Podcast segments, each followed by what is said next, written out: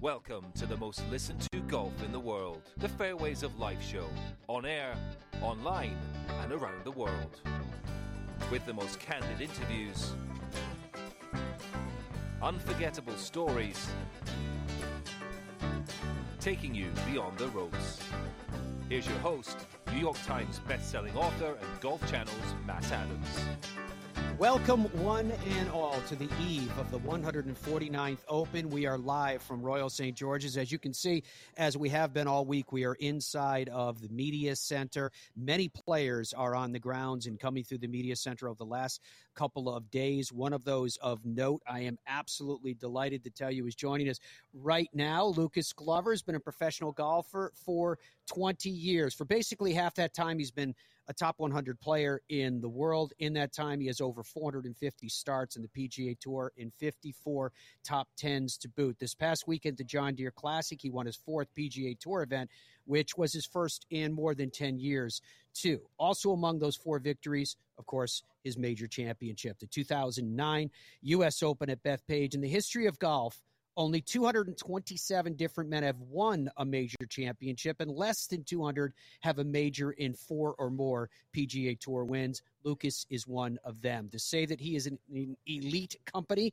is very much an understatement. To be as successful as Lucas has been in his career, there is one defining characteristic and one must have it is belief belief in yourself, belief in the process, belief in your support system, and an unwavering belief that you are, in fact, good enough to continue to battle against the very, very best at the highest level. Lucas proved that this weekend, winning again at the age of 41. Not only he, did he need to have the belief, but he also needed to know that he belonged right where he is, back again at the top on the PGA Tour.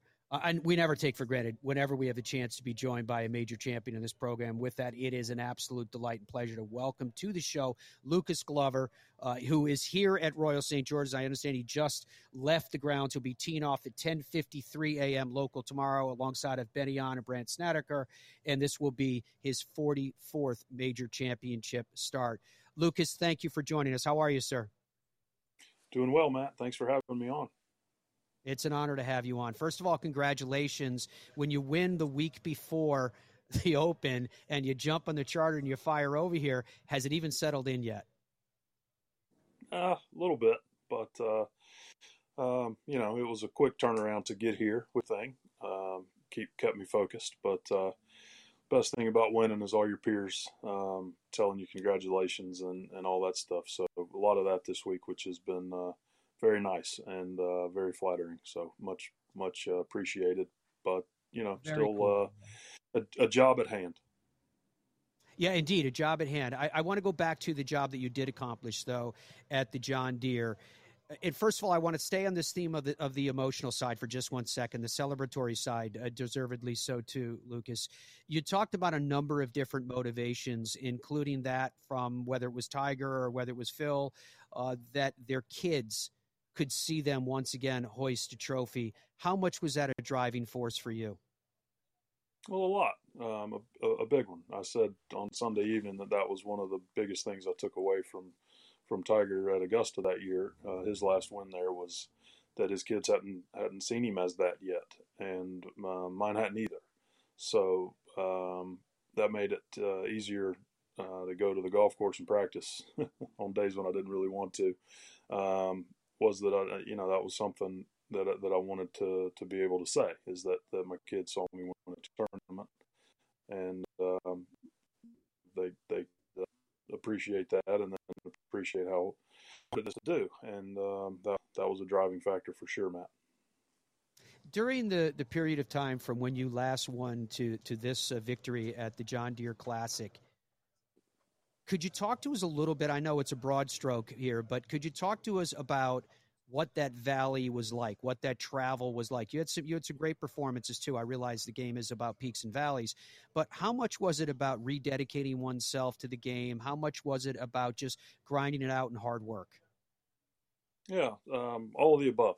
All of the above. It was, you know, at getting getting older, all of a sudden um, don't hit it as far. Guys hit it anyway, so fitness became a big, big focus. Eating better, um, just trying to do it and maybe act, treat myself more as a professional personally, um, and that that means more dedicated to the workouts, more dedicated to the diet, just for from a body sense, and and then go out what needed to be worked on. But that was more where the rededication came in was um, just being in better shape for longevity and to be able to work on the things I needed to work on. Uh, I had to be a little more flexible. I had to be a little thinner, um, et cetera, et cetera. So that was more the, the work ethic's always been there. It was just a matter of being able to continue to work and do the things I, I needed to do to improve and, and, get back where I wanted to get to.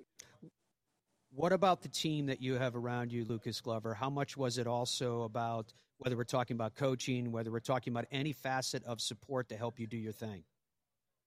Oh, a ton, a ton. Um, I, um, they've all gotten their they've all gotten their thank yous and their their hugs or their text messages. But um, you know, you're only as good as the people you surround yourself with, and um, I got good support support group, support system, and um, you know they uh, they never they never wavered in their belief, which kept my belief uh, even stronger.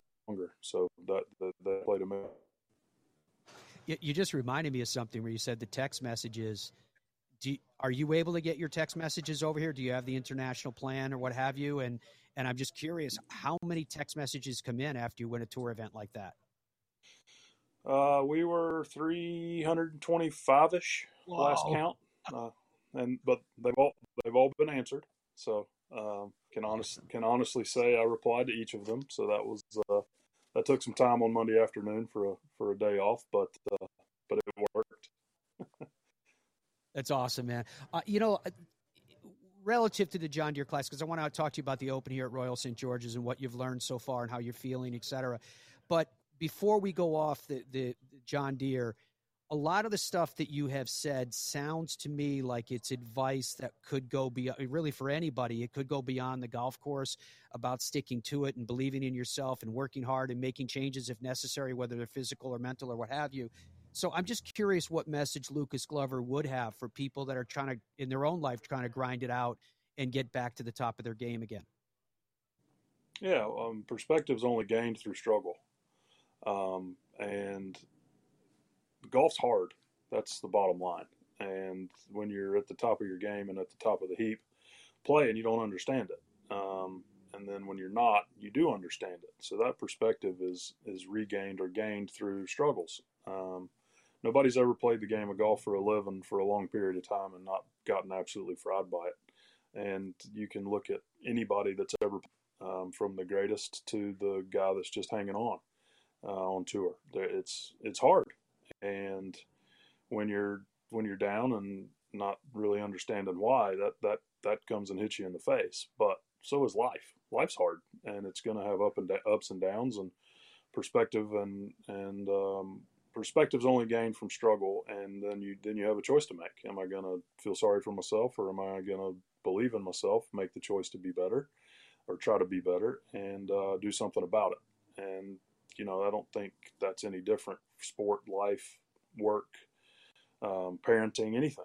it's uh, everything's always a choice I love it. Lucas Glover is our guest, major champion, teeing off tomorrow at 10:53 a.m. in the morning.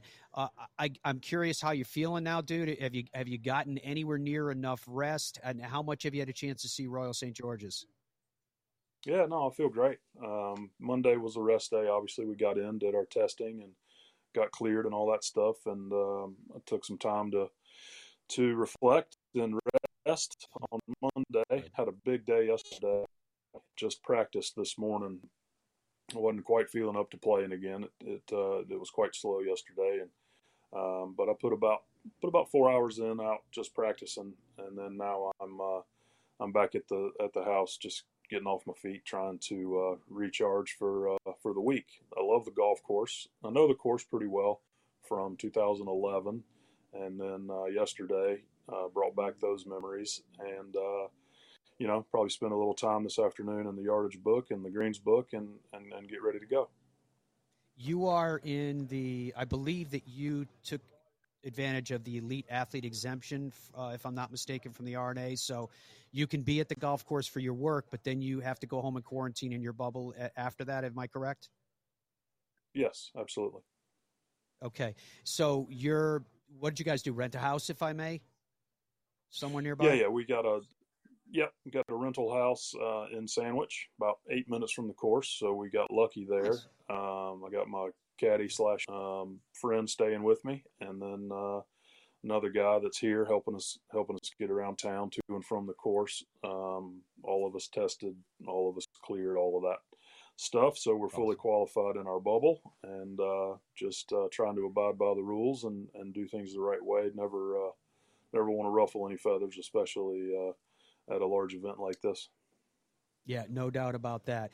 Now, your sponsors, Lucas Glover, we love to ask players about sponsorships because we get that it's important to who, to who they are to you, what they mean to you. You obviously just did great things for them with the victory last weekend, but they've hung in there with you all along as well. Do you want to share with us and spread some love to who your sponsors are? Yeah, this one is uh, um, means a real real is a real big deal to me. It's my uh, family's business, believe it or not. Um, started by my grandfather in 1955. Um, the IH is, stands for Industrial Housekeeping. Um, my grandfather nice. started the yeah, my grandfather started the company uh, cleaning, literally cleaning toilets and textile mills around my hometown, Greenville, South Carolina, and uh, turned it into a, a countrywide business. And um, I guess technically internationally because I think they do a few things overseas. But uh, my old, my mom's oldest brother still runs it, and I got several uh, cousins and uncles that work there and work for them, and uh, so it meant a lot to me to put it on a hat and, and wear on tour uh, this year. And then um, very cool.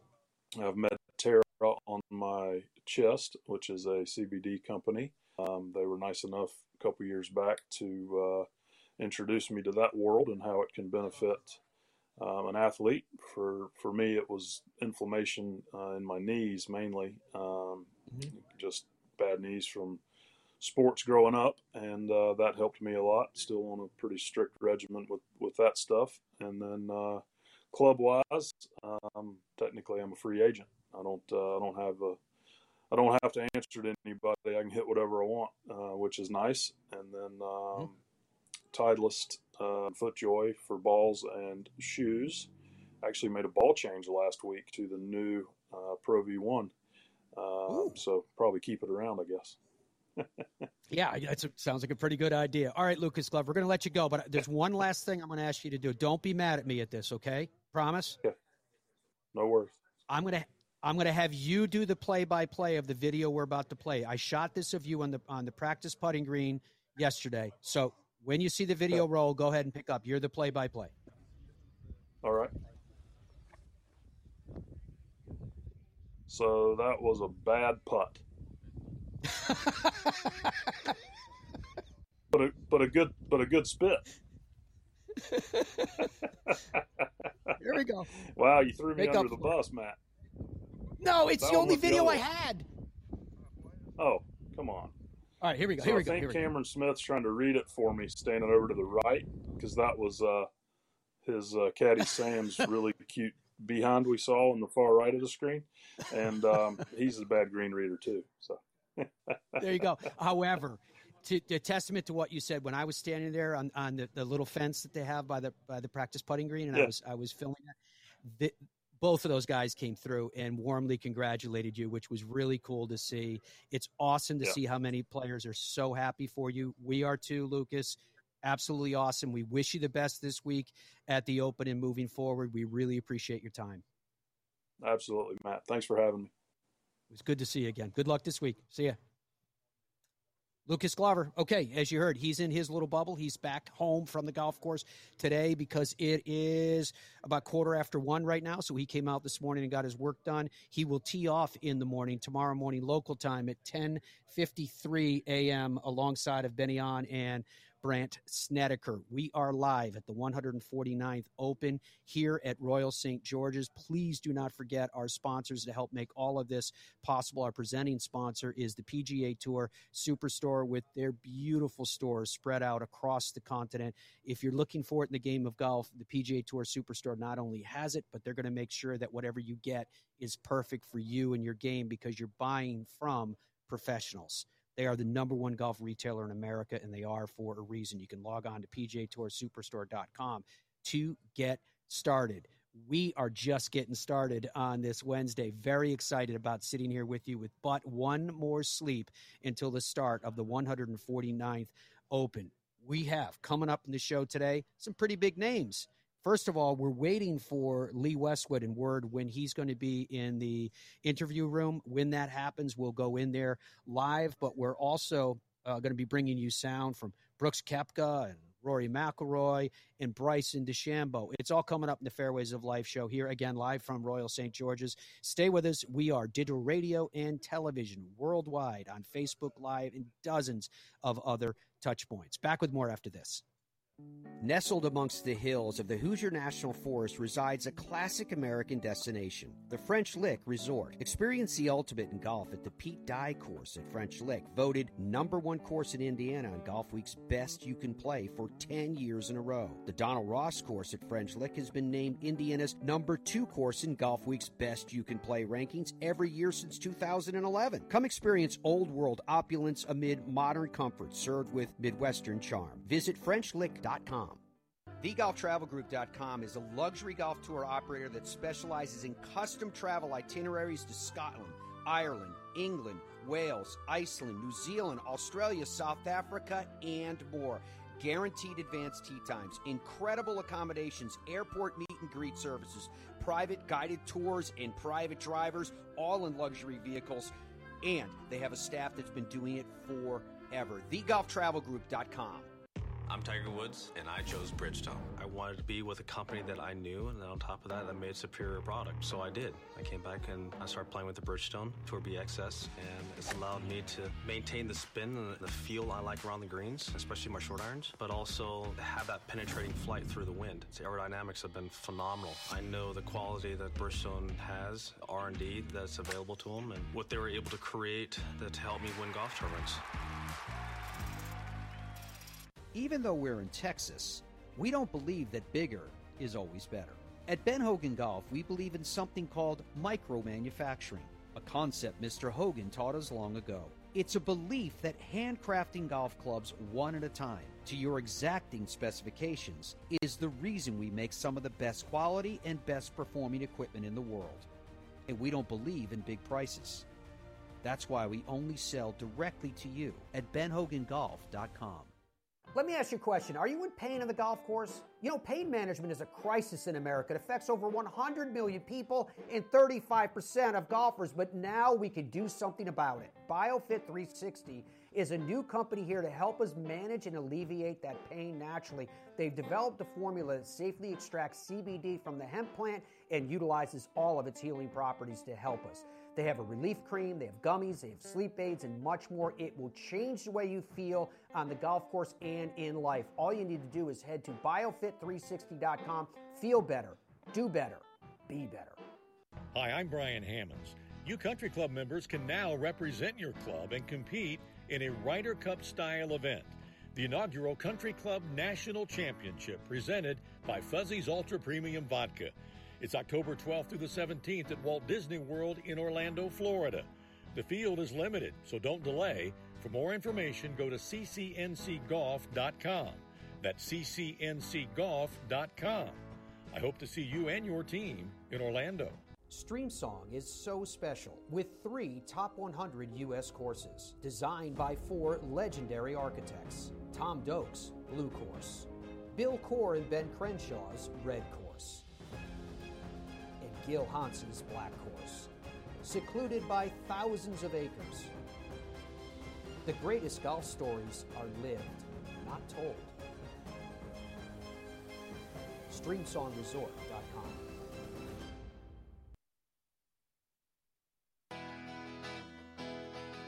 Welcome back to Royal St. George's here for the 149th Open. It all kicks off tomorrow morning.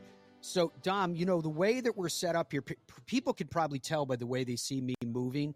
I'm inside of the media center, and over here, I'm going to actually move the camera, which is going to drive Dom insane. If I if I move the camera over here, you see, you guys are getting a look at what the what our view is. You can see the monitor that I have inside the booth, but there's three panels, three massive panels of leaderboards, so that obviously I won't be in here during the coverage because I'll be out on the golf course, but all the media that's assembled before us can see everything that's going on and where they are. For example, if you if you can see the now you're going to be blocked by the third the third panel over that I can see here and, and it was getting blocked by this by this monitor has in the practice chipping area who's on there. Abraham Ancer, Sam Burns, Rafael Cabrera Bello, Thomas Detry, Tony Finau, Justin Harding, Charley Hoffman, Max Homa, um, let's see, Rory McIlroy uh, is out there right now. Victor Perez, Ian Poulter, Kevin Streelman, Andy Sullivan amongst them. And then it has practice rounds times that you can see over on the right in terms of when players are going off. Now, you it's 1:21 p.m. in the afternoon, so right now they're showing what time people went off early. For example, Rory McIlroy went off early with uh, he was playing alongside of Darren Clarke, who won here last time. Uh, both of those gents from Northern Ireland. Hopefully, Dom, I reframed that up. I literally just grabbed the camera and pulled it on its on its yeah, tripod. You need to, yeah, you're you're okay. You're you're you're difficult. You're difficult. I don't know. Yeah, he say. gets very mad when I do this stuff. It's like he gets everything locked down. But I I'm do. Like, I "Let actually. I actually do have a question for you because, as our audience knows, um, the quarantine process for you was was brutal, and for No, a wasn't. majority of the media who are coming over to to cover this event, it's equally as brutal. And you have been to I don't even know how many Open Championships in a row. The question I have for you is. What does the media space look like in there? Does it feel normal? Like I would think that there's half as many people as normal. I wouldn't even put the number at half to tell you the truth, Dom. As I was telling you guys yesterday, in terms of American, Mean, meaning like You know- nobody from the states came over because it was such a headache. I would say there's maybe five, maybe five, and the number might be closer to three. You know, full-time American golf journalists that are here, out there. Wow. That would be the number. And in terms of what I do on the broadcasting side, I saw Todd Lewis in here yesterday from Golf Channel. Uh, Golf Channel would normally send, NBC would normally send 200 to 275 of us over.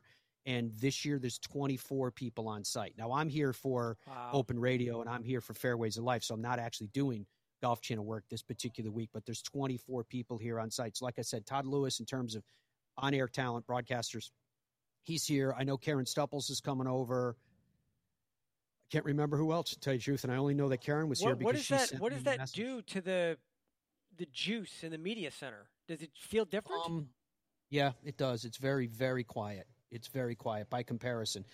I, if I remember correctly, the area that's out here is capable of seating, if I remember correctly, around fifteen hundred souls, all told, in this space.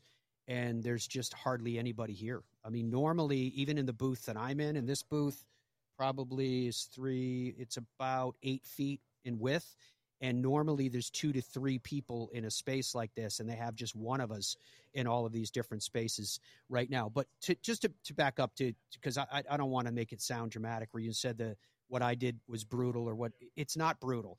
Uh, I came over and was put up in this lovely little cottage in a, in a village called Eastry. And because we could do this show every day, and we did do the show every day, I never even felt alone.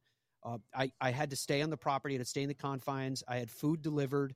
I had friends helping me. I became really good friends with the with the people that owned the the little cottage, the telephone exchange, as it's called, and they were really nice. They kept inviting me over for dinner. I kept saying I can't go. I have to get cleared before I can leave.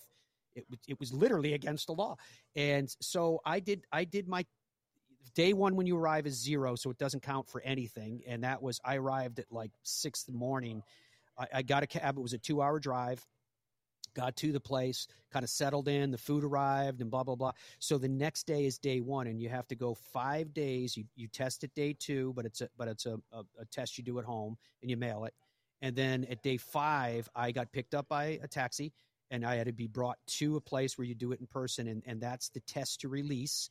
And then you wait for those results to come back. So I got there on Monday. I was I was freed, so to speak, by Sunday.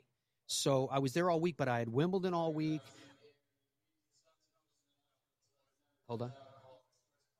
Darren, Darren Clarke's press conference is just starting, so I'll let you know. That's what I was waiting to hear what the announcement was. Darren Clarke is going in there right now. Um, I'm, I'm, sure we won't have time to get to Darren Clarke because I've got Brooks and Rory and Bryson, and still waiting for Lee Westwood as well that we that we're going to get to today. Uh, but no, I Wimbledon. Uh, I had I had England, Italy. Uh, I, I had I watched more documentaries on everything from the Second World War to the search for the Loch Ness monster it would really I, I, enjoyed it. I thoroughly enjoyed the, the, the whole thing, and I never felt like I was lonely in the house because of the way that we have, you know, from from the social media to connect to the way that this show goes. I thought it was great. But the reason why I, I was asking you to, to join me and when we were doing the box and box was with Lucas Glover.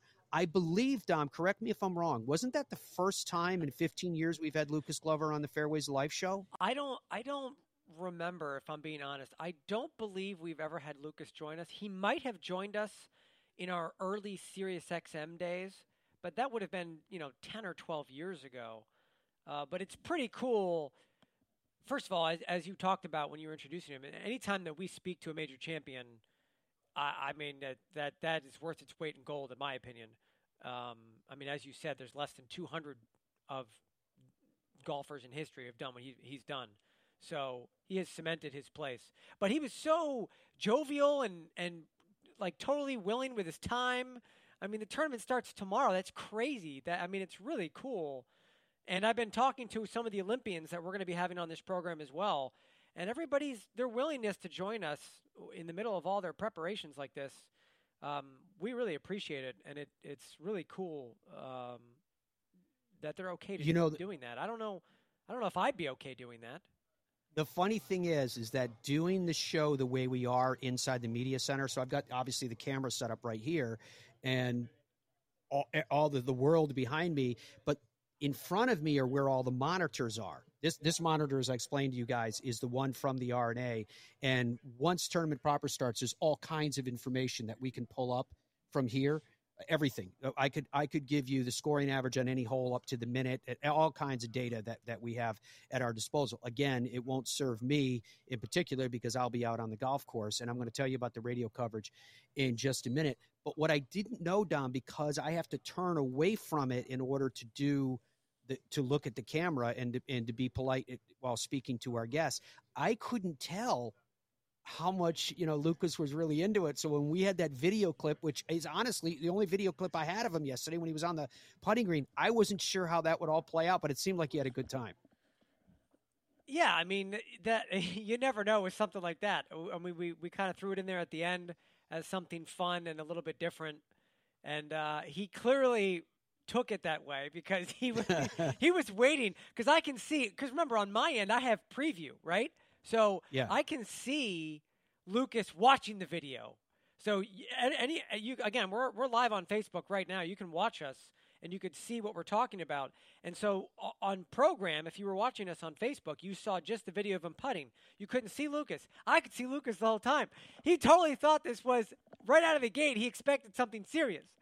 So we're we're showing him putting. I can see Lucas like looking at the putting. He's like thinking to himself. I can see him thinking like this, like, all right, does he want me to break down my putting stroke or how like is you know what what is where is he going with this and then when he like just pull hook pull hook the putt he goes oh well, that was a that was a bad putt right there oh i see what they're doing you guys uh, there was the guy he was reading off the screen and the guy's face was in the way and this is uh Come on, I don't know. yeah, he got it through Cam Smith on the bus. It was fun. It was it was really cool. Now, the radio. For those of you that are predominant office, uh, uh, audience, obviously, is in North America. And for those of you that watches day in and day out across North America, I am delighted to tell you that we will be coming on the air for open radio at 2 a.m. Eastern Time. 2 a.m. Eastern Time on SiriusXM, and we will be with you for every minute and every hour and all the days that lie before us as coverage of the Open continues. For those that are with us around the world, first of all, particularly those in the United Kingdom that are taking in the Fairways of Life show, you can hear our audio coverage, our radio coverage of this 149th Open on Talk Sport 2 wherever you are in the world, whether it is North America, whether it is the United Kingdom, or anywhere else around this globe, you can hear it for free. All of these sites are, are for free, except for SiriusXM in North America, which is a, a paid service. You can get it around the world on the app and on theopen.com. So the Open app and on theopen.com are more options. And then there are multiple other options too in terms of audio platforms. But we wanted to feature for you in particular, again, TalkSport 2 in the United Kingdom, the Open app, and theopen.com. And across North America, you can hear us on the satellite service SiriusXM from 2 a.m. Eastern Time tomorrow morning. We absolutely cannot wait. Okay, now in terms of those that I've been promising to you, let's talk about Brooks Koepka. He addressed the media in a number of different ways. He talked about how he's feeling entering the week, uh, when he kind of kicks in mentally, physically, emotionally into a major championship mode, how he feels about not getting over the line in the last uh, two majors, although he only had four guys in the last two majors combined finish in front of him. Thoughts on what he's seen of the course so far, whether whether he what he thinks about the course, likes it, dislikes it, and whether that impacts his chances, whether the Grand Slam uh, is his goal, and then memories attending the Open as a kid and playing golf across the pond. Remember, he cut his teeth on the Challenge Tour and on the European Tour, and how big a help his caddy is. Is caddy's name is Ricky and plotting approaches to links golf courses, yet another but slightly more detailed explanation of his relationship, complicated though it may well be with Bryson DeChambeau. And you're going to hear from Bryson in just a moment, too. But let's start with Brooks and talk about how he's feeling. You know, coming off uh, a couple good finishes, felt like I was playing well. So excited for this week, and you know, it's a major, so I'll be up for it, and um, you know, excited to play this week. Um, no, I mean I don't make plans, but it, it's kind of more when I show up. Uh, I don't know. It's a different feeling. It's just more focused, more locked in on what um, what I need to do. No distractions. Um, I don't know. I just simplify everything, and it becomes a lot easier. Yeah, I mean I've always enjoyed coming over here. Um, came over here when I was a little kid. Um, actually, here watched Ben win. Um, me and my brother and my mom came over. I must have been like 10 years old or something. But uh, yeah, I've always enjoyed playing links golf. I think it takes a lot of creativity, um, imagination, and you know, in the states, a lot of times just throw it up high in the air and the ball's going to stop. Where you really got to pay attention where your ball's going to bounce short of the green. Um, you know, you might have 50 yards, but you got about six clubs you could play. And I think that's always fun. Uh, brings out you know the creative side and it's uh, it's fun. I love it, man. I love it over here. Yeah, disappointing. I felt. I mean, PGA started off with a double, made a mental mistake there, so that that drives me nuts. I don't mind making mistakes, making a bad swing, but when you make a mental mistake, that I mean, I kind of pride myself on on not making um, you know a mental mistake during a major, and you know that was unfortunate. But at, at the end of the day, I mean, I just didn't play good enough. I didn't putt anywhere remotely good enough to win, so didn't deserve it. But um, you know, still lost, so doesn't matter. I only played the front nine. I don't know. It's not. It's not my favorite venue that we've played. Um, I think, you know, Port Portrush and St. Andrews are definitely my the favorites. Um, I mean, I haven't seen all 18. I'll see the back nine today, but a couple, quite a few blind tee shots. Um, kind of hitting a nothing, and fairways are quite undulating. It's, uh, I don't know. I, it's not my favorite of, of the rotation. Put it that way. Yeah, it doesn't matter. Um, I mean, I've won on golf courses that I'm not a big fan of before. It's not has nothing to do with it. Still got to get up and go hit the shot and do what I'm supposed to do. So that doesn't doesn't bug me. I don't care whether I like the place, don't like it. Um, you know, you still got to play good and, and, go hit the shots. But um, yeah, like I said, I mean, playing St. Andrews is probably my favorite place in the entire world to play. Uh, Portrush two years ago was. Oh, I love that place. I thought that was just such a good open, um, fun golf course to play. Really enjoyed that, and um, this one, I, I, it's just not as it's just not as exciting. I don't know why. Um, whether it be a couple shots to nothing, um, you know, a couple blind. I don't want to say blind. A couple blind tee shots or shots in where um, you can't really see much, and I'm not. I'm not too big of a fan of that. Yeah, I mean that's that's a goal of mine. Um, we were actually just laughing about it. It'd be pretty cool uh, to go back to back in all of them. I think that'd be pretty cool. So that's the goal. Like I said, I just need to get the job done here. I love St. Andrews, so um, you know, hopefully that'll happen. We got the opportunity. I must have been in, I don't know what I was in, fifth, sixth grade, something like that. Um, just come over here, play St. Andrews, Carnoustie, come watch. I think the final round of the Open. Um, so me, my mom, and my little brother, we came over. I think a couple days early from when the whole thing was was going to start, and um, just got to play links golf. I thought it was so much fun. You know, that's kind of when I, I fell in love with it, and um, you know, it was cool getting to. I remember my brother uh, at the time. We thought it was so cool. I think Tiger was playing on 13, and my brother had said something, and Tiger said something back to him, and um, we thought it was the coolest thing at the time. And um, it's kind of funny. Um, I think with about three holes left, I remember Thomas um, was took a few out of the bunker, and uh, I think Ben was maybe a group or two behind him or something like that. But I ended up falling asleep uh, right in the little pavilion uh, to the right of 18, um, and didn't even see the finish. So, and I, I, remember getting yelled at by my mom of "I didn't bring you over here to fall asleep" kind of deal. So, um, but it was fun. We enjoyed the whole trip, and uh, it was it was quite cool, cool family trip. I mean, Rick's a help anywhere I go. Um, I love that guy to death. I don't think I would have the success I've had without him. He's he's a crucial part of you know the way game plan. He really understands how I play golf, how I how I go about things, and you know he's he keeps it light out there. I mean, we have a good relationship off the course, good relationship on it. Keep things light, and you know he knows I'm not going to take it too seriously. And you know we've been together for eight years now, almost maybe I think. Um, you know, he can pretty much tell exactly what I'm thinking, what I'm doing, and I think you know when you build that relationship so well on the course, off the course, um, you know, good things are going to happen. And uh, you know, he's been a big, big part of those major wins. Every win I've had, and um, you know, even coming over to Links, just. Um, I mean, he's grown up on it, so he, he I don't want to say I lean on him all the time, but he's definitely got a better understanding of how to play links golf than I do. Um, so it, it's it's definitely been been helpful to have him on the bag, and um, you know I wouldn't uh, in that relationship I'm I'm super grateful for. Yeah, it was at um, I mean I said it a couple weeks ago. It was um, at Liberty. Uh, he didn't like that I had mentioned his name in, in slow play. Um, so we had a conversation in the locker room, and then I guess you know, he said, said something else in, in the press conference, but didn't mention his name in it. And he walked up to Ricky, said something. Um, it was, you know, you tell your man if he's got something to say, say it to myself. Thought that was ironic because he went straight to Ricky.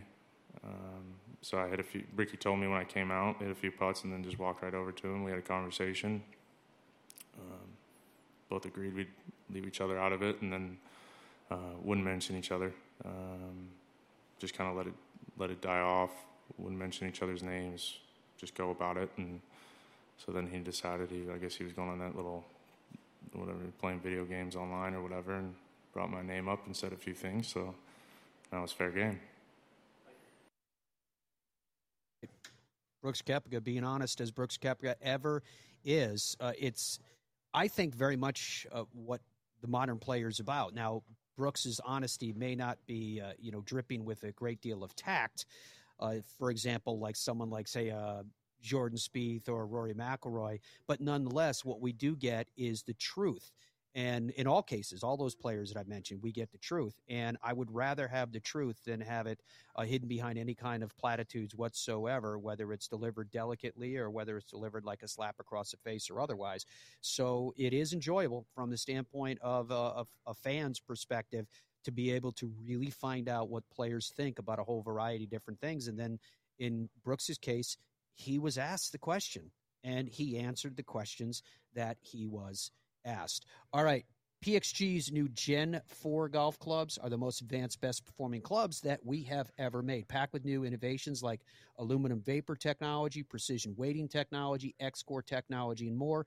Gen 4 irons, drivers, fairways, and hybrids deliver incredible ball speed, distance, control, sound, and feel. Visit pxg.com or call 844 play PXG to learn more. PXG, nobody makes golf clubs the way we do period. I am told that Lee Westwood is ready to go. So let's drop in for a couple of minutes on Lee Westwood. Remember, I still have Bryson DeChambeau and I still have Rory McIlroy waiting in the wings.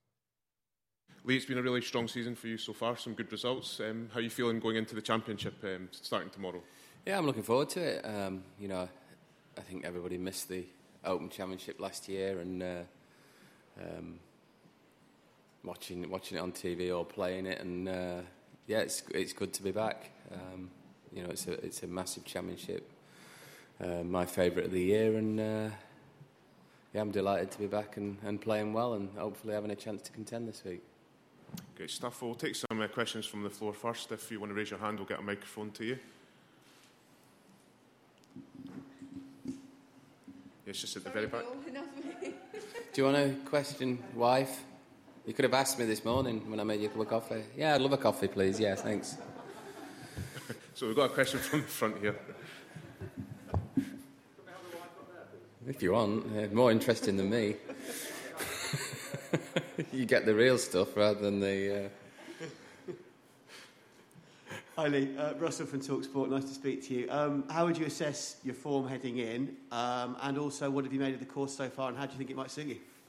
Well, the form one's a tough one. Um, I feel like I'm playing well, and uh, and obviously I played well this year. Um, I played well last week. I mean, you know, I was in the lead with 26 holes to go, and then don't know what I'm just a couple of pulls and double bogey, but par double bogey, and kind of couldn't get any momentum going after that. You know, when, when you think 14 under, 26 holes to go, and 18 unders winning it you should fancy your chances then, but uh, obviously didn't manage to finish that one off. But um, you know, I, I kind of look back on last week and uh, take the positives out of it. That you know the form is there, and I'm playing well, and I'm making birdies. So, and coming into this week, I've played here twice in the Open Championship, missed the cup both times. So, kind of had it in my head that a bit of a mental block that I didn't like the golf course, but played it yesterday and really enjoyed it. Um, loved the way it was set up um, I couldn't really remember the golf course too much, probably because I hadn't had that much experience of playing in it. Only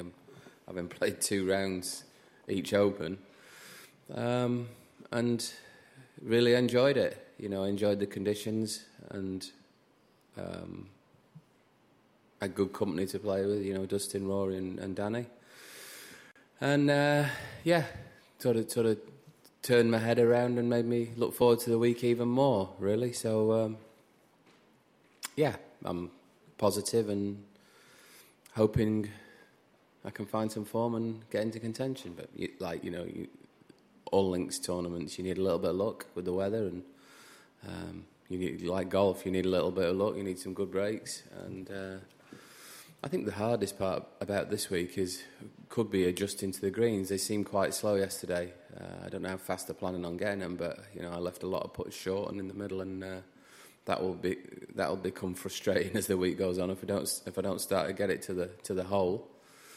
Um, but I think it's a pretty straightforward golf course. You know, it kind of tells you where to hit it. Yeah, there's a couple of fairways that it barrels off. You know, the first I hit a good tee shot, what I thought was a good tee shot, and it was in the right hand semi. Um, the 17th tends to be a little bit like that, and uh, 12 does as well.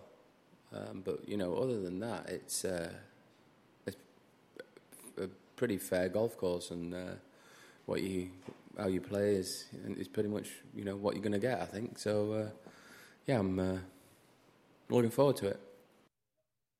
All right, dipping in with Lee Westwood and dipping back out again because we still have Rory McIlroy coming up on the Fairways of Life show and Bryson DeChambeau coming up on the Fairways of Life show today as well. Biofit360.com. When you get an opportunity, please log on because I'm sure something hurts you. What is it? Ankles, back, neck, wrists, shoulders elbows. Everybody feels pain. If you play the game of golf one way or another, emotionally or otherwise, you're feeling pain. Maybe it's just that you want to sleep better. Uh, check out biofit360.com. They have consulted with over 1,000 medical professionals to find out how to safely extract the CBD oil from the hemp plant and to do it in a way that will benefit you the most. What I love about these guys is they're actively encouraging people please do your research. Don't take our word for it do your research to make sure that it is right for you and, and to see just how and why it is so different than anything else that is available out there. Biofit360.com so you can feel better, you can do better, you can be better. You do not have to tolerate all the pain and what's more. Okay, now with Bryson DeChambeau, uh, there's with Bryson the kind of questions that he gets asked in a press conference tend to be the same. But remember, this was really for golf media, whether it's on this side of the pond or wherever it is uh, globally. This was the only chance they had a chance to talk to him because remember, he wasn't talking at the Rocket Mortgage. The, the caddy uh, between Wednesday and Thursday changed all the rest. So he was talked was asked a number of different things where and and I realize and it's set up this way because and the players have done it. They've authored this where you have uh, Brooks saying nah I don't really fancy the golf course. It's not my favorite. It doesn't impact me in terms of how I can perform. There's a lot of courses that I've done well on that, that I don't necessarily love, uh, but nonetheless, the first question that Bryson was asked was his impressions of the golf course. And then he was asked about why he really hasn't had great success in previous opens. If I remember correctly, he's missed a cut in two of three. Uh, he was asked, it, it means something. They get really touchy about it over here in particular. And I'm not judging them for it, they just do. That if you hit a ball wayward and you don't yell fore, it's they see it as disrespectful to the gallery that that you're basically just using these people as pawns and hope that your ball you know, caroms back into a place where you can play it, probably off the side of someone's head. Uh, so he was asked about Brooks Koepka for the umpteenth time as well. He was asked about how he feels and deals with controversies and distractions. Obviously, that was a related question. Uh, he was asked about how things are going with his new caddy, and he was asked whether some of the criticism that he is different than others ever hurts. But again, rewinding it, let's start with the golf course itself. Uh, Royal St. George's is an amazing golf course. The weather is beautiful today. Yesterday, I played a little bit with Phil um, and a couple others. We, we had a great time out there. It's pretty interesting. There's a certain amount of holes you can kind of go after it on, and there's a, there's a couple that you can't. You know, if you hit it in the rough and that, that hay, it's not easy to get out of. Uh, I hope I can hit it far enough to where I can wedge it out still onto the green if I get good enough lies. But there's certain lies out there. It's it's going to be a pitch back to the fairway, and that's included for, for everybody. If you're you know hitting it 300 off the tee and it goes into the, the, the hay, it's not easy to get to the green from there either. So I hope that the length will be a little bit of an advantage. I just have to drive it well. that's what I have to do this week, and the speed control on the greens is going to be huge. If I don't three putt this week, I'll have a pretty good chance uh, going into Sunday. Yeah, I, I, mean, I don't know why. Um, I played well in the Walker Cup when I was here. I had the best. Um, I played really great golf maybe the conditions, eh, you know, have been favorable. Uh, when I played over in the Walker Cup, where I, I, do pretty well with not as windy conditions and firmer, firmer ground and environments. Um, the times I've played in the British Opens uh, in the past, I think they've been a little wet and windy, and I usually struggle in that in general. Um, so I, I, think that you know, hopefully, if we get a little bit of a dry week and um, I can, you know, get the wind under control in my brain, hopefully I can have a good week. I, I love links golf. I've shot low numbers over here before, but it's about putting it together for four rounds and making sure that my game is pretty repeatable. Just like, I mean, the, the thing is, is like you can't miss it out here very often. If you do, you're in the hay, and it's not easy to get out of. Um, so, you know, this is really the first time I've taken my length to links golf, and we'll see how that plays. Maybe it plays out well, maybe it doesn't, and I'll continue to keep trying to figure it out. Um, you know, I look at Tiger and what he did back in the early 2000s, how he had irons off every tee. I mean, that was that's definitely an interesting thought process as well. That may come into play here soon, but th- there's too many places out here where covering some of those bunkers is a huge advantage, no matter what. So uh, that's kind of the game plan I'm going to take uh, as of right now. I do shout fore. I don't know what you're talking about. There's plenty of people on the tee box that do shout fore. So, you know, you're bringing up a very controversial thing, which is unfortunate, but 99% of the time I do, and unfortunately people think I don't, but that's okay. They can say whatever they want. Mm, I, I, mean, he can say whatever he wants. I think he said something about lack of Liberty National not upholding something. I don't know what he's talking about in that regard. Um, maybe that's on me. Maybe I didn't. I really don't remember anything about that. We just had a conversation that um, you know I, I, really don't know what happened because we haven't really bantered back and forth until now. So it's like, why is that happening now? Anyway, besides that, I'm here to just play golf and and focus on that. If we want to keep bantering back and forth, obviously being respectful and, and, and having you know, keeping lines where they aren't getting crossed. Yeah, I think it's fun, good for good environment for uh, people out in golf. Yeah, I mean everybody's human. I'm definitely human. Um, we all make mistakes and things happen, uh, and we have emotion.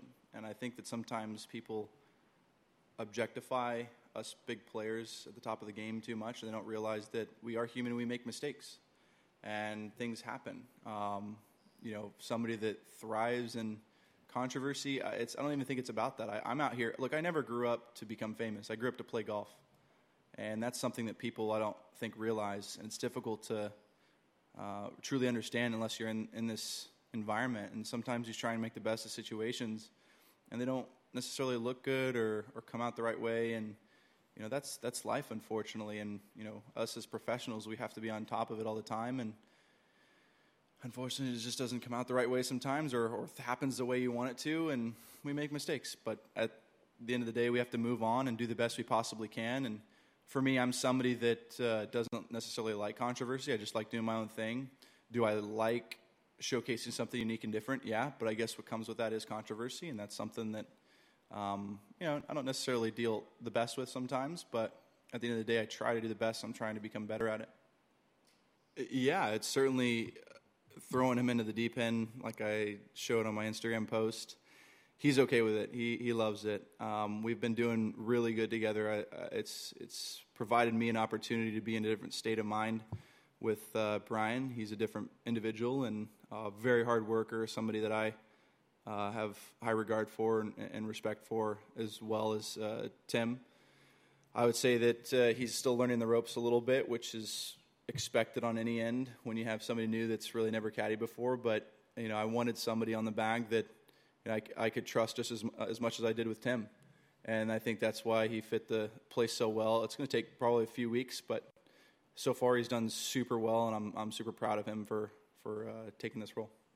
Well, I, I, think it makes it emotionally a little more difficult to, I would say, um, resolve that because you know in my heart of hearts, I, I, really think I'm a great person and a really good person to be around, a kind person uh, to be around. And you know, it's it's it's sometimes difficult, but at the end of the day, you can just keep doing what you're doing. I think that's why, you know, for me, I've done a lot on social media, done a lot of YouTube st- um, uh, series that just showcased myself in a different light because I want people to see that side. I think there's a lot of greatness to that, and um, you know, also humbleness to that as well, like showcasing that I am human and I did start pretty much from, from nothing. My parents were uh, nice enough to give their whole lives to help me play golf. And, you know, I played at a public golf course and country club every once in a while when I got the chance. But you know, it was humble beginnings. And, and I just I hope people can realize if you work hard enough, you can, you can be successful in life. So that's, that's really my goal. And uh, yes, at times it can be difficult, but at the same point in time, I just got to keep pressing forward. It's interesting with Bryson, isn't it? And this is where we get into the complications and the comments about him being different and all the rest is that you hear those comments from him and for me what i take away from it are a couple different things. One is is that i do believe that he's in earnest that he he wants people to know him as who he thinks he is and he and he sees himself as a good person as he put it a kind person. But i also think that part of what makes Bryson Bryson and where I think he gets kind of tripped up either with fellow competitors or with fans or, or what have you is that I don't think he's fully aware of the impact that he has on his public perception. Notwithstanding the impression that he has of who he is as a real person versus how it gets filtered through all of these types of mediums, uh, but what role he has to play in in in part of of defining that individual. Uh, I, I hope I you know I've I've he's he's been good to me over the years where if I needed something for Golf Channel what have you I'd send him a text and he'd and he'd get back to me.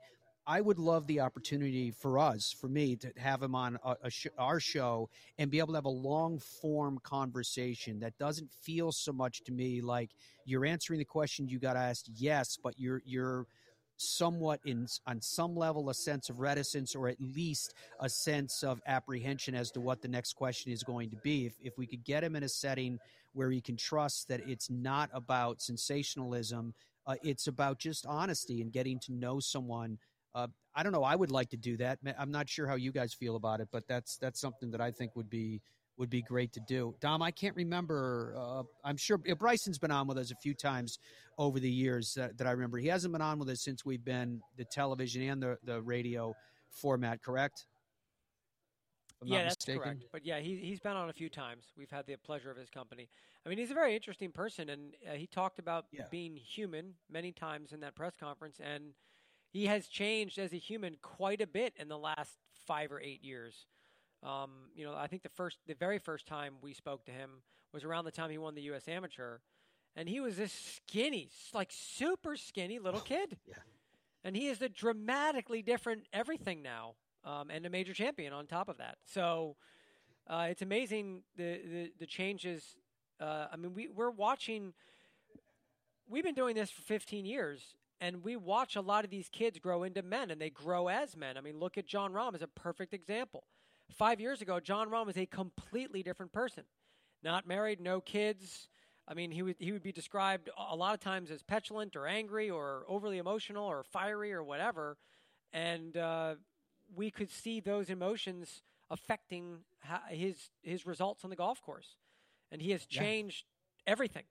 And look at him now. So Bryson's. I mean, he looked a little skinny in that press conference. I feel like he's kind of sort of reined it in a bit. Maybe has he? It looks like he's lost five or ten pounds or more to me. I don't know. It's interesting because again, that's something that I would think they would have asked him because, you know, Bryson said he was going. Remember, he was he was dealing with I don't know if he called it vertigo or whatever it was. He was feeling dizzy, and I wonder if his nutrition guy or doctor, or whoever he talked to, was like, "Yeah, yeah. So you you do what? A couple of protein shakes a day? No, I do like five or six or whatever." And he's like, "Whoa!" on top of everything else, and, and, like a pound of bacon. Yeah, just, I mean, I think he. Dude, relax. I mean, Andrew's running video right now of Bryson from the presser. That, for those of you watching, you can see him. I think he looks skinnier in the neck and the shoulders. Um, I mean, if you read between the lines in, in the words that he's spoken to the media and, and pre and post and whatever in the last couple months, he's sort of been talking a little bit about equipment wise, sort of reaching the limits, I guess you could say, in terms of speed and and if he gets past a certain speed, I think I remember I recall him wow. saying basically you lose control of the golf ball just in general. You can't you can't swing harder than this without losing control of the golf ball. Maybe he feels like he's found that balance and he's kind of reined it in a little bit. I don't know it's the kind of thing that I'd love to talk to him, like you mentioned, long form about, and just discuss uh, the the ups and downs and the growth of him as a, himself as a person. Yeah, that is interesting. I hadn't heard that recently because it, it, last I remember he was talking about going with a longer driver and you know the constant pursuit of more, more, more, more, more, more strength, uh, more speed, more distance, and maybe he's trying to tune in his particular game. We'll see how that game plays out here. This is, by by all accounts, not like any other open venue. Uh, there's definitely more chance that plays into it. It's definitely, uh, and I don't mean this disparagingly. It just is what it is. It's definitely a quirky style in terms of the moundings and and the pitch of the fairways and the greens and the approach and all the rest. So I'm not sure how all that plays into a mind like his that is so regimented and scientific versus artistic and creative. Uh, which I think you're going to have to have the, the latter, and you're certainly going to have to have a lot of patience, uh, not only with the circumstance, but with yourself, because things are going to happen that you're just going to have to let, you know, just let it wash off your shoulder because it's going to be otherwise a problem. All right, Rory McIlroy is still coming up here on the Fairways of Life show as we're getting ready to wrap it up on a Wednesday, the eve of the 149th Open. When we come back, we're going to go through with you as well how, when, and where You can get your coverage of the Open. Uh, as we're heading to break, I will tell you this much the radio coverage for those of you, the majority of you that are watching us back in North America, you can hear me and the rest of our Radio Open crew from 2 a.m. Eastern Time 2 a.m. Eastern Time. Uh, tomorrow morning is when we get started. So get up early with us and have your tea or coffee, whatever you please, in the morning. And you're going to be able to hear our coverage, and we'll be coming on long before it's available uh, on the networks so that we can keep you up to speed in exactly what's happening. And there's some really good tee times that are early in the morning. Uh, let's see. Uh, Alex Noren is off at 7:08, so that's 2:08 a.m. I tried to grab ones that are close to when we're going on the on the air. Uh, Dean Burmester, Danny Willett is are off at 7:19. Christiaan Bezuidenhout, Sam Horsfield, uh, Minwoo Lee, who won the Scottish Open, Minjee's little brother, is 7:30. At 7:41 a.m., Viktor Hovland, Ryan Palmer, Thomas Detry. At 7:50, these are local times. So again, now when I say 7:52 a.m. for Paul Casey, Abraham Ancer, Ian Poulter, that's 2:52 Eastern time. So at 8:03 a.m. 303 a.m. for those of you uh, listening to us on the on the East Coast United States are adjusted accordingly across the continent. Brooks Koepka, Jason Kokrak, and Garrick Higgo at 8:14 a.m. So 3:14 a.m. Eastern Time. Daniel Berger, Joaquin Niemann, Joel Dahmen at 8:25 a.m. So 3:25 a.m. Eastern Time. Darren Clarke, Bernd Wiesberger, uh, amateur Joe Long is in that group at 9:03 a.m. So 4:03 a.m. Eastern Time. Uh, Ernie Els, Gary Woodland, amateur Cole Hammer, who you probably know the name very, very well. Uh, Sam Burns, Lucas Herbert, Ho- Jose Campillo will be at 9:14 at 9:25 a.m. So 4:25 a.m. Eastern Time is when Jordan Spieth, Bryson DeChambeau, and Branden Grace will be heading out to the golf course. When we come back, we're going to have more for you from Royal St. George's, including hearing from Rory McIlroy. I've been saying all week it's been quiet in terms of peak people picking their favorites at least with all the broadcasting we're doing on the on the open radio side again which you can find in a myriad of ways you can find us on Sirius XM. For those in the UK that are watching us right now or in Ireland, you can get us on Talk Sport 2 live uh, around the world. You guys can, including uh, UK, Ireland, United States, Canada, uh, you can pick us up all over the globe on the Open app and at theopen.com. There's a couple of different ways that you can get the coverage there. Uh, but I've been saying on this programming when it comes to Rory McIlroy, because everyone's picking their favorites, and I picked Jon Rahm. I, I believe he is the far and away favorite. And with Rory, I think it comes down to it, it's a lot like Tiger, right? Where when they speak, you go, "Oh yeah, I'm a believer again." I, you know, if they believe, it's almost like reading clouds, but you get this sense of if they have the confidence and the, that that this can they can do this and it's going to work out for me. You're like, yeah, I'm with them. Well, you're going to find out for yourself because you're going to hear from Rory McIlroy right after these words. TourEdge.com. Check out everything that Tour Edge has to offer, including their incredible new offerings and, in limited editions and models, particularly those for the very best in the world, where it's catching on with those. It's catching on with everybody in the world. They're having the biggest year that they've ever had in the history of the company, and the company's been around for decades. That is saying something. And so too can your assurance of their product be around for a long, long time because they carry a lifetime warranty. Think about that for a second. Not only they pound for pound the best value in the game, but they've got the best coverage of anybody so that you can be assured that what you're purchasing is something that you can keep for the rest of your life if you so choose. TourEdge.com for more. More from the 149th Open at Royal St. George's after this. If I told you legends like Robert Trent Jones Sr., Arthur Hills, and Donald Ross have designed and inspired more than 10 breathtaking courses, and they're all in one place, would you believe me?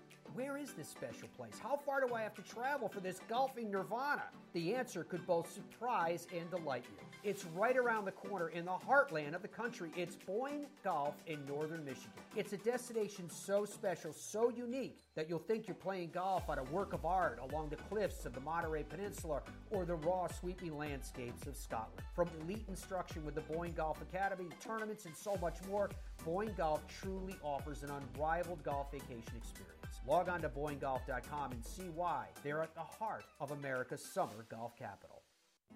Come to where history meets luxury at the family friendly French Lick Springs Hotel, where there's something for everyone, from Kids Fest to shopping, bowling, golf, and other outdoor activities. Or at the West Baden Springs Hotel, you can wrap yourself in old world elegance. Visit our luxurious spa, indulge in an afternoon tea, a historic tour, and multiple sophisticated dining options. Then, finish your day with a cozy carriage ride before turning in for sweet dreams. Only this isn't a dream. Visit FrenchLick.com to plan your vacation today. What's your bucket list destination? Where have you always wanted to go? What's the number one thing that holds people back from doing that? It's fear of logistics. I don't know where to stay. I don't know how to get tee times. I don't know where to go. I don't know who should take me there. Well, I'll tell you who knows the answer to all those questions. TheGolfTravelGroup.com. That's why the Fairways of Life show has aligned ourselves with these experts. And is there some place you want to go, like the Open or a President's Cup or a Ryder Cup? They can take care of that as well. What is your golf bucket list? Where do you want to go? Do it with TheGolfTravelGroup.com. It screams. It tracks. It's soft. It reacts. It is the all new Tour B with a game changing reactive cover designed to spring faster off your driver and stick longer to your wedges. Try the new Tour B, the Tour Ball, reinvented. Let's face it, there's no better feeling than getting new golf gear, and where you get your golf gear matters. PGA Tour Superstore is America's number one golf retailer. Whatever you're looking for, they have it. And you can get custom fit. You can shop online or safely in their stores. At the PGA Tour Superstore, you'll always find golf's biggest brands and all the latest equipment right at your fingertips. If you need it or want it, they've got it. Log on to PGATourSuperstore.com to upgrade your game today.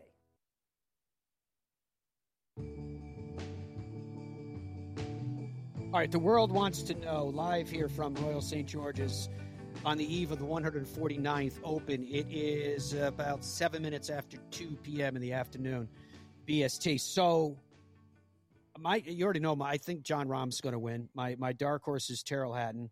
Dom, who do you got? I can't hear you. All, all you're just no one can hear a word you're saying. All right, Dom. sorry, sorry. Yeah. Sorry. sorry. he yells at me for the I was technical just, side. I was just, I was just talking to myself, as I do. Yes.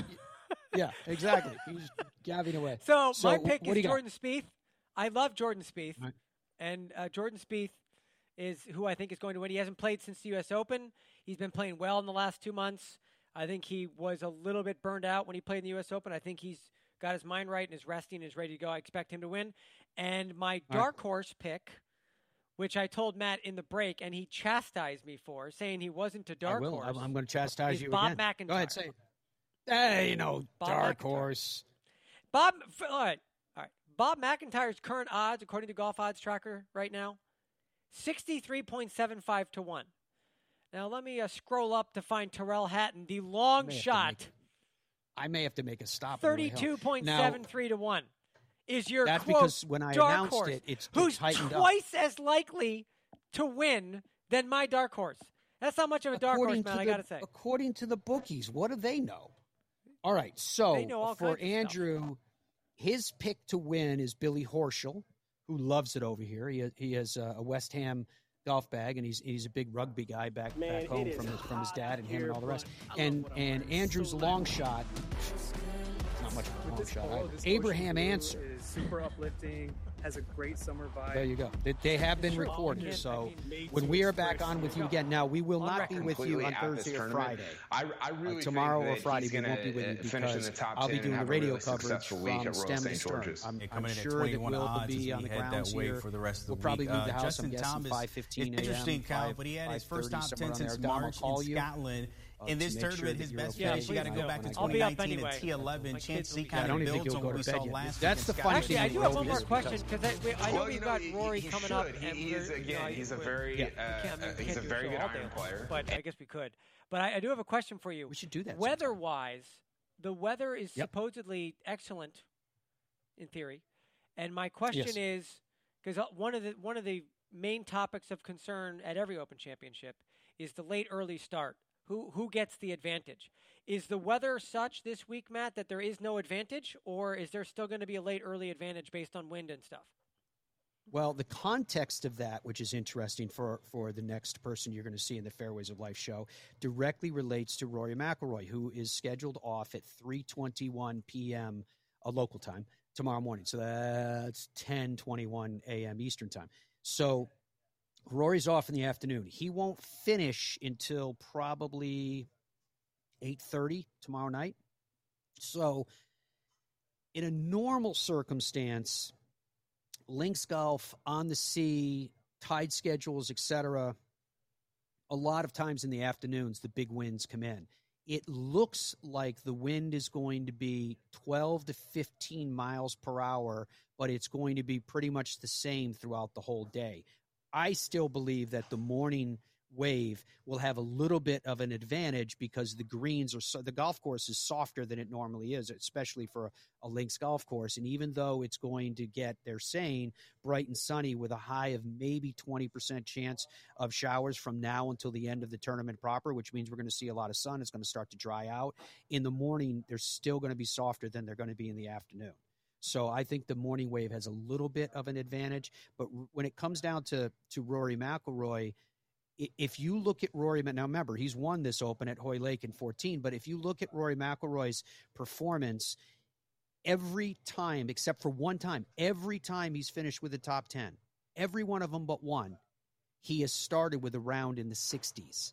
So for Rory, it seems very much like it's his his die is cast based upon how he plays in that opening round. So with that, for Rory McIlroy, he was asked about, you know, it seems like he's starting to find some form again. Uh, the the fact that obviously he didn't do well in 2019. He, he, missed the cut at Royal Portrush and all the drama that was. A great effort to get inside the cut line on Friday. Uh, but otherwise, he's had a really good record at the Open and, and what this this championship means to him, obviously. His impressions of the golf course he was asked about as well. Uh, how much, if anything, the disappointment from 2019 has stuck with him, and how he explains following three of his last nine missed cuts with a win in his next start, which is absolutely incredible. So here's Rory addressing the world media. Yeah, I think over the last few years, the Open has been my, um, you know, my best performances in major championships have been at this event. Um, you know, had a really good chance to, um, I guess, had a good chance to at least put some pressure on Francesco at Carnoustie in 18. Um, ended up didn't birdie the last there, but uh, it's been, yeah, it's been good. It's, um, you know, even though I've sort of grown up on links courses and played a lot of links golf, you know, it's still you, you know, when you turn professional you know, ninety percent, ninety-five percent of the golf you play isn't this style of golf, so you always have to adjust a little bit. And but um, over the years, I've just become more and more comfortable with this type of this style of golf. Uh, and I think more than anything else, it's there's just there's a lot more variables um, in the Open Championship and on links courses, and once you learn that you can't control those variables, and you just have to go out and accept whatever's given to you. Um, so I think as I've got a little more experience and matured, um, you know, I've been able to play this championship a little bit better, and yeah, hopefully I can continue that record this week. You know, I think the, the biggest thing here is the course. Uh, even before the rain yesterday, the course was quite lush, quite green.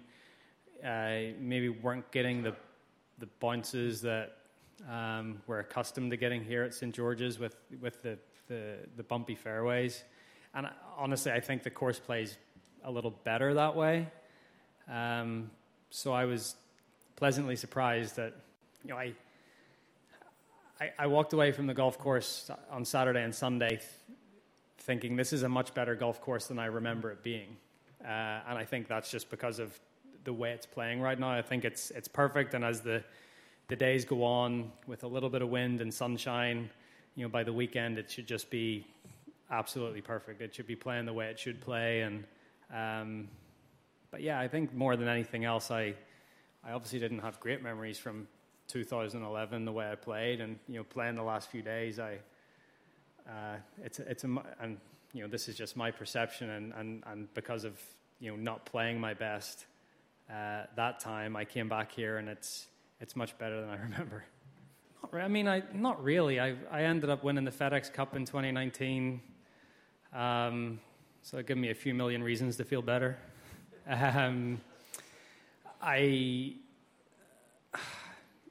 I didn't dwell on it that much. Um, it, it, was tough, but you know, it's you know the great thing about golf is there's always next week. You can always get back on the horse. You can always, and that's what I did. I moved forward, um, set my sights on other things like the FedEx Cup, like um, you know that was basically all there was left to play for that year. I won a World Golf Championship in China.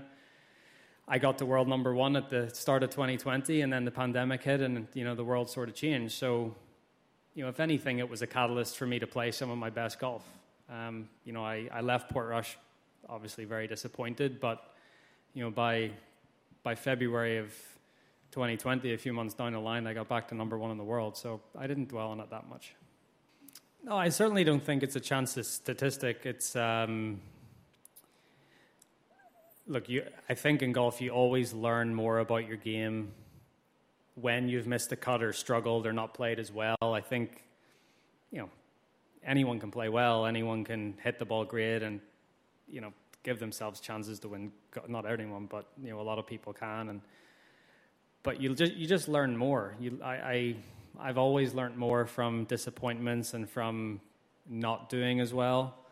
Um, but I've always tried to learn. I've always tried to figure out, okay, why did this week not go so well? And then, you know, then you give yourself a couple of thoughts and they're fresh in your mind going into the next week. And that's why I always say in golf, there's always next week, and that's a great thing because you know you can you can right some wrongs pretty quickly. Uh, and I've been able to do that in the past. Um, you know, I missed the cut at uh, missed the cut at Memorial a couple of years ago, went on and won the Canadian Open the next week. Um, yeah, missed the cut at, where did I miss the cut?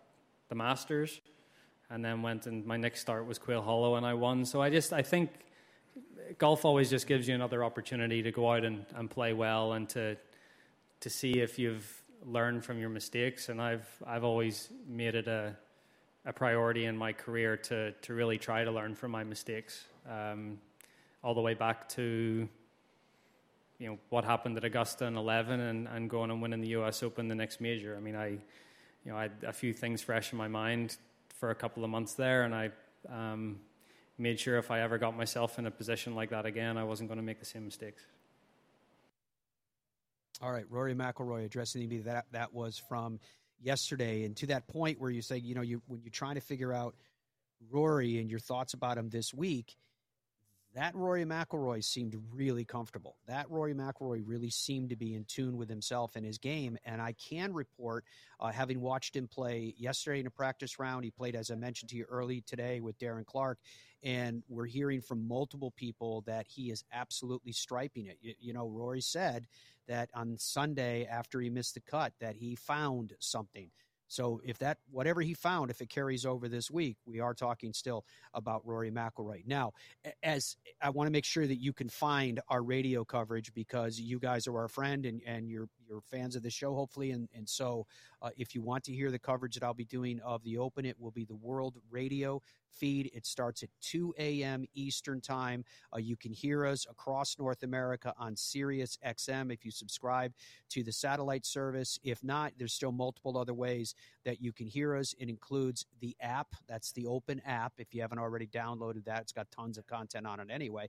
Uh, you can also pick us up on theopen.com. So there's a lot of different ways that you can get us all over the world, and in particular for those of you that are watching us in North America, which is where the, the vast majority of our audience is. But for those in the United Kingdom, perhaps in Ireland, if you want to pick it up, Talk Sport 2 will be carrying our coverage as well. So it's available in America, it's available in Canada, it's available throughout the UK, the British Isles, Ireland. It's available all around the rest of the globe. And that's what's so much fun about doing these broadcasts because we hear from people from everywhere from people that that are on a you know a snow-capped mountain someplace to somebody that's on a beach someplace that are just chill, chilling and kicking back and taking in the open so eastern time we will kick off at 2 a.m tomorrow morning. Dom, you want to take us through quickly uh, where we can get the coverage of the Open everywhere else, in, uh, perhaps in North America, that people want to watch, say, on the TV side? Sure, absolutely. You can see on the screen if you're watching on Facebook there. Uh, things kick off at 4 a.m. on Golf Channel. In fact, they actually kick off at 1:30 on the digital side on Peacock, but then they move over to Golf Channel on television at 4 a.m. Uh, for uh, Thursday and on Friday. And then over the weekend, it just doesn't get any better than this. 5 a.m. You wake up, you're drinking your coffee, you're eating your pancakes with your kids, you're watching the, the Open Championship on Golf Channel, and then it transitions over around 7 o'clock in the morning on Saturday from the third round action to NBC. And then on Sunday, same thing. 4, 4 a.m. it kicks off on Golf Channel, and then at 7 a.m. it moves over to NBC for final round action until the conclusion of, pay, of play. And then, of course, as I mentioned earlier, there is also digital coverage, which can be seen on Peacock, and that starts at 1.30. That will be the first thing you can watch on television with regards to the Open Championship. On Peacock at 1:30 a.m., you'll be able to watch the first tee ball uh, struck, and then of course, as Matt mentioned, not just not just your destination for radio, but also your destination for feature groups and things like that on the digital side. The Open app, theopen.com. You can watch your feature groups there. There will be feature group coverage. Matt went over some of the uh, the earlier tee times um, just a little while ago. There's a lot of blockbuster pairings. Obviously, it's a major championship, so there are there's just tons of golf to consume. And as with every other major championship, Matt, it just doesn't get any better. There's so much to consume, and you want to consume it all. And the digital landscape has altered since we've been doing the show, Matt, hmm. into a form that you can consume it all. We can consume it all, and I certainly plan to. Yeah, I mean, we wouldn't exist if that digital coverage, eh, as you as you phrased it, the the digital world hasn't evolved as quickly as it has. That's why we're a live digital radio, and that's why you also can get us on the television side and Facebook Live and everywhere else that it is available. All right, you can see a lot of movement going on around me because things are getting active here in the afternoon of the night before the 149th Open. As you just heard from everything that Dom ran through there, bottom line in terms of if you watch the coverage on Golf Channel, we will have the radio coverage starting a good two hours uh, before you can catch it on Golf Channel at 2 a.m. Eastern Time is when you can catch our coverage of the Open on Open Radio. You can hear it on Sirius XM in North America, and you can also, if you don't have Sirius XM, for example, you can pick it up for free on the Open app on theopen.com.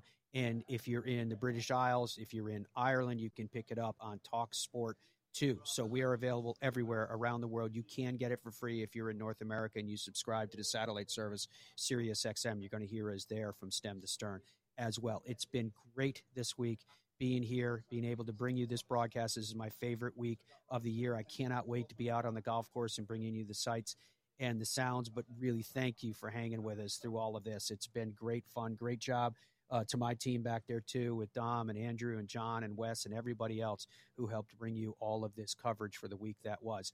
I'll be back with you again on Monday because on Sunday night before I head out, we kind of do a wrap up of the Open, which includes a best of press conference from the Victor, and then uh, hopefully, uh, God willing, I'll be back with you on Tuesday, uh, live from our Fairways of Life studios. So until then, enjoy the Open. I can't wait to share it with all of you. And goodbye for now.